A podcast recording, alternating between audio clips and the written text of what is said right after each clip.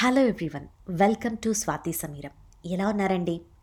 నేను చెప్పినట్టుగానే మన యండమూరి వీరేంద్రనాథ్ గారి తులసిదళం అనే నవలతోటి మీ ముందుకు వచ్చేసాను. కొన్ని కమెంట్స్లో అక్క మంచి హారర్ అండ్ థ్రిల్లర్ స్టోరీస్ ఇలాంటివి ఏమైనా ఉంటే ప్లీజ్ అని చెప్పి రిక్వెస్ట్ చేశారు కొంతమంది తమ్ముళ్ళు. వారి కోసమే ఈ నవల. నాకు కూడా ఎక్సైటింగ్గా ఉందండి, పదండి మీరు కూడా వినేసేయండి. గ్రీష్మం తన ప్రతాపాన్ని చూపిస్తుంది. పెటేలుమని ఎండ కాస్తూ ఉంది. పన్నెండు గంటలైంది. సూర్యుడు ఎర్రగా కాలిన పెనంలా ఉన్నాడు. భూమి బీటలు బారినట్టుంది. దూరంగా ఒక కాకి దాహంతో కావ్ కావ్ అని అరుస్తూ ఉంది. పెద్ద పెద్ద రాళ్ళు గుట్టలతో ఆ ప్రదేశం అంతా నిండిపోయి ఉంది. పిచ్చి మొక్కలు తుప్పలు ఇష్టం వచ్చినట్లు పెరిగిపోయాయి. జేఎండ్ జే కంపెనీ తాలూకు మనుషులు అక్కడ పనిచేస్తున్నారు, దాదాపుగా యాభై మంది. దుమ్ము లేపుకుంటూ శ్రీధర్ జీప్ వచ్చి అక్కడ ఆగింది. హలో డైరెక్టర్ అన్నాడు బ్రాహ్మణ్. హలో ఇంజనీర్ అన్నాడు. ఒకరినొకరు చూసి నవ్వుకున్నారు. పనెలా సాగుతోంది? శ్రీధర్ అడిగాడు. ప్రతి అడుక్కి ఓ పుర్రె దొరుకుతోంది బాసు అని బ్రాహ్మణ్ అన్నాడు. ఏ జన్మలో చేసుకున్న పాపమో ఇలా శ్మశానాలు తవ్వుతూ కూర్చున్నాము. పది అడుగుల్లోతున గొయ్యి తవ్వి పునాది వెయ్యాలి, అక్కడి నుంచి స్తంభం లేపాలి. మొత్తం రెండు వందల మైళ్ళు, ఇరవై కోట్ల ప్రాజెక్ట్. ఇంజనీర్లం కదా, మనకి మంత్రసాన్లకి తేడా లేకుండా పోయింది. శ్రీధర్ ఒక్కసారిగా నవ్వి ముందుకు కదిలాడు. ఎండ తీవ్రంగా ఉంది. వడగాల్పు వీస్తూ ఉంది. ఆకాశంలో మేఘం అన్నదే లేదు. అన్ని బండరాళ్ళు, ఎర్రమట్టి. దాదాపు ఆరేడు అడుగుల గొయ్యి తవ్వారు. ఇంకో మూడడుగులు తవ్వాలి.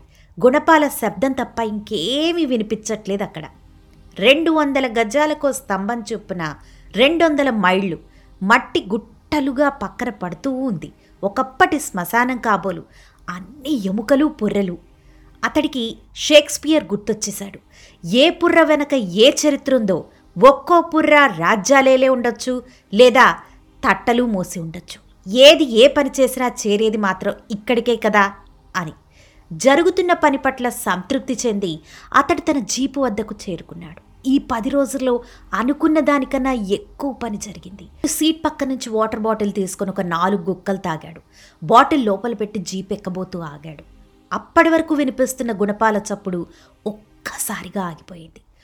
అంత రొద ఒక్కసారిగా ఆగేసరికి ఆ నిశ్శబ్దం భయంకరంగా ఉంది. శ్మశాన నిశ్శబ్దం అంటే ఇంత భయంకరంగా ఉంటుందా? దాహంతో కాకి అరుస్తూనే ఉంది. ఎండుపుల్ల విరిగిన చప్పుడు కూడా వినపడుతూనే ఉంది. అయినా అవన్నీ నిశ్శబ్దానికి దోదం చేస్తూ ఉన్నాయి. ఆ చప్పుల మధ్య నిశ్శబ్దం మరింత చిక్కబడుతూ ఉంది. అతడు తల తిప్పి చూశాడు. కూలీలందరూ గుంపుగా చేరి గోతిలోకి చూస్తూ ఉన్నారు.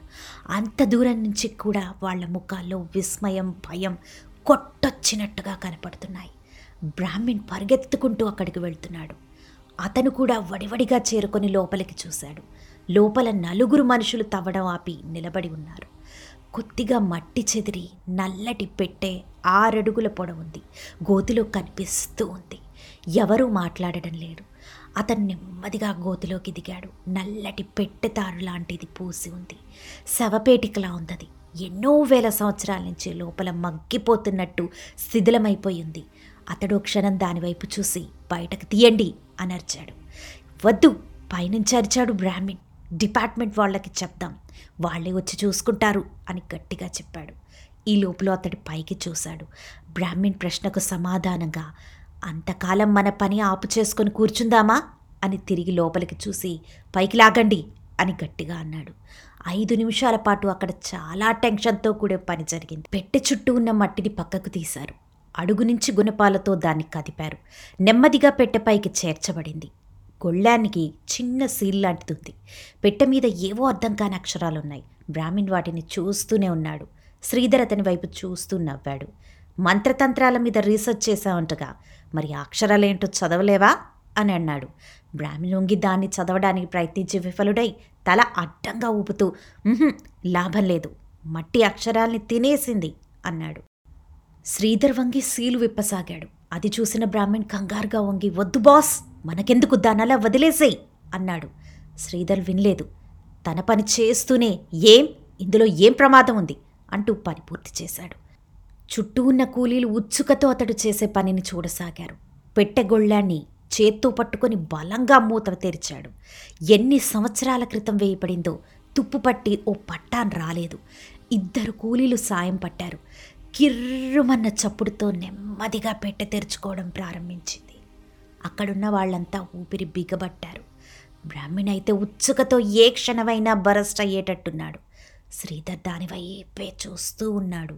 మూత పూర్తిగా పైకి తెరుచుకోగానే అప్రయత్నంగా అడుగు వెనక్కి వేశాడు. నిద్రపోతున్నట్టు ఉంది శవం. చేతులు రొమ్ముల మీద పెట్టుకొని చర్మం నల్లగా మారి ఉంది.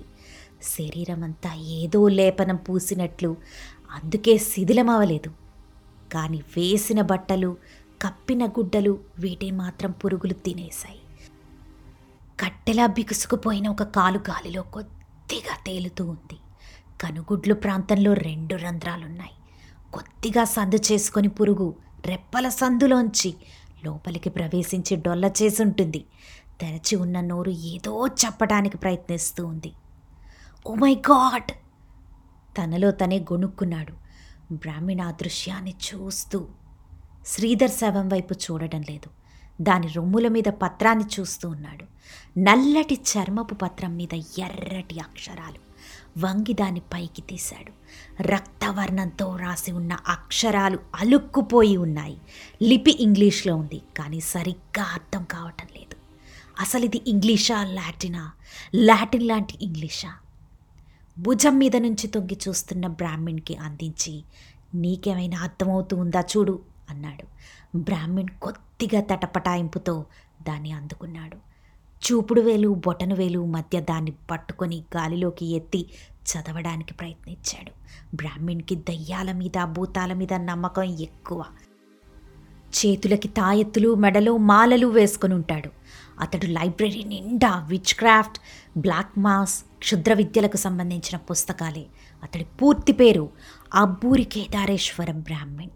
తన పేరుని కూడా కట్ చేసి అబ్రకదబ్రా అని పెట్టుకున్నాడు.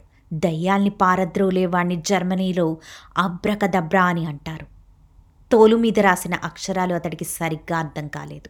కూలీలు ఆ పెట్టె దగ్గరే మూగి తమలో తాము మాట్లాడుకోసాగారు. శ్రీధర్ బ్రాహ్మణ్ వైపు సాలోచనగా చూస్తున్నాడు. బ్రాహ్మణ్ జేబులోంచి భూతద్దం తీసి జాగ్రత్తగా చూస్తూ చదవసాగాడు. పూర్తయ్యేసరికి అతడి మొహమంతా చెమటలు పట్టేశాయి. గ్రాండియర్స్ ప్యాక్ట్ బ్రాహ్మణ్ అన్నాడు. ఏంటది? శ్రీధర్ అడిగాడు. గ్రాండియర్స్ ప్యాక్ట్ అంటే డాక్టర్స్ ఫాస్టర్స్ గురించి నువ్వు చదవలేదా?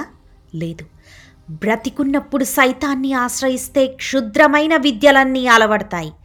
దాంతో సర్వ సౌఖ్యాలు అనుభవించవచ్చు. అయితే ఇందులో ఇంకో క్లాస్ కూడా ఉంది. దాని ప్రకారం ఆ వ్యక్తి తన మరణానంతరం తన ఆత్మని, శరీరాన్ని దెయ్యానికి అర్పించాలి. చాలా బాధాకరమైన చర్య అది. ఆ అగ్రిమెంట్నే గ్రాండియర్స్ ప్యాక్ట్ అంటారు. ఇది అదే. ఏం రాసింది ఇందులో? బ్రాహ్మణ్ చదవసాగాడు. నేను నమ్మిన సైతాన్ ప్రమాణంగా ఈ పత్రాన్ని వ్రాస్తున్నాను. నేను బ్రతికున్నంతకాలం నాకు సకల ఐశ్వర్యాలు ఇచ్చినందుకు కృతజ్ఞతగా నా ఈ శరీరాన్ని నేనీ క్షణం నుంచి సైతానికి అర్పిస్తున్నాను. నేను బ్రతికున్నంతకాలం ప్రజల్లో దేవుడి పట్ల నమ్మకం పోగొట్టడానికే ప్రయత్నిస్తాను. నా ఆత్మ, నా శరీరం దయ్యానివే. ఎన్ని వేల సంవత్సరాలైనా నా శరీరాన్ని భద్రపరిచే బాధ్యత దయ్యం తీసుకుంటుంది. నా ఆత్మ డెవిల్ సేవలో గడుపుతుంది. ఇది నా రక్తంతో రాసిచ్చిన agreement. Abraham two forty BC. దాని క్రింద జే అబ్రహం జననం మరణం తేదీలు వేసి ఉన్నాయి. ఇదండి ఇవాల్టి ఎపిసోడ్. ఎలా ఉంది మీకు? వింటూ ఉంటే రోమాలు నిక్కబొడ్చుకొని వింటున్నారా? నాకైతే అలానే ఉందండి. సూపర్ సూపర్ సూపర్ ఎక్సైటింగ్గా ఉంది. వాట్ నెక్స్ట్ అని చెప్పి. అసలు ఇక్కడ చూసారా, తన ఆత్మ, తన శరీరం దయ్యానివి అని, ఎన్ని వేల సంవత్సరాలైనా తన శరీరాన్ని భద్రపరిచే బాధ్యత ఆ డెవిలే తీసుకుంటుంది అని, ఈ అగ్రిమెంట్నే గ్రాండియర్స్ ప్యాక్ట్ అంటారని, ఆ శవం పేరు అబ్రహం అని, పలానా సంవత్సరంలో పలానా రోజు పలానా మరణం అని కింద డేట్తో సమస్తం రాసి పెట్టేసేసి సైతాన్కి అప్పగిచ్చేశాడు. అయ్యబాబోయ్, ఇదేంటో కదా. సరే, ఇంతకీ శ్రీధర్ బ్రాహ్మణ్ దీన్ని నమ్ముతారా? నమ్మితే వాళ్ళేం చేస్తారు, వాట్ నెక్స్ట్ అని తెలుసుకోవాలంటే stay tune to Swathi Sameeram. అంతేకాదండి, స్వాతి సమీరాన్ని ఫాలో అయిపోయారంటే మీకు చక్కగా బోలేడు రకరకాల స్టోరీస్ని నేను అప్లోడ్ చేసిన వెంటనే మీకు నోటిఫికేషన్ వచ్చేస్తుంది. అందుకనే చెప్తున్నాను, మీరు చక్కగా ఫాలో అయిపోండి. అంతేకాదండి, అసలు మన స్పాటిఫై గురించి, స్వాతి సమీరం గురించి నలుగురికి షేర్ చేయండి. మంచి మంచి కథలని వాళ్ళతోటి పంచుకోండి. అంతేకాదండి, మీ కామెంట్స్ని, మరి ఇదంతా విన్నాక మీరు కామెంట్ అనేది చేయాలి కదా, తప్పకుండా నాకు నా ఇన్స్టా హ్యాండిల్ స్వాతి సమీరంకి or my Gmail ID Swathi Kiran one at Gmail dot కామ్కి తప్పకుండా మెయిల్ చేసేసేయండి. సో దట్ నాకు నెక్స్ట్ ఎపిసోడ్స్కి మంచి ఎంకరేజింగ్గా అనిపిస్తుంది. మీరు వింటున్నారా, లేకపోతే మీరు ఎలాంటి స్టోరీస్ని ఇష్టపడుతున్నారు, లేదా నేను చెప్పేది విధానం మాడ్యులేషన్ మీకు నచ్చుతుందా, ఏదైనా వాట్ ఎవర్ ఇట్ ఈస్, అసలు స్టోరీస్ నచ్చుతున్నాయా లేదా, నచ్చితే ఎందుకు నచ్చుతుంది, నచ్చకపోతే ఎక్కడ నచ్చట్లేదు, ఇదైనా కామెంట్లో తప్పకుండా తెలియచేయాలి కదండి. సరే, మళ్ళీ నెక్స్ట్ ఎపిసోడ్తో మీ ముందుకు వచ్చేస్తాను మరోసారి. అప్పటి వరకు సెలవండి. Stay tune to Swathi Sameeram. Till then, bye. Thank you.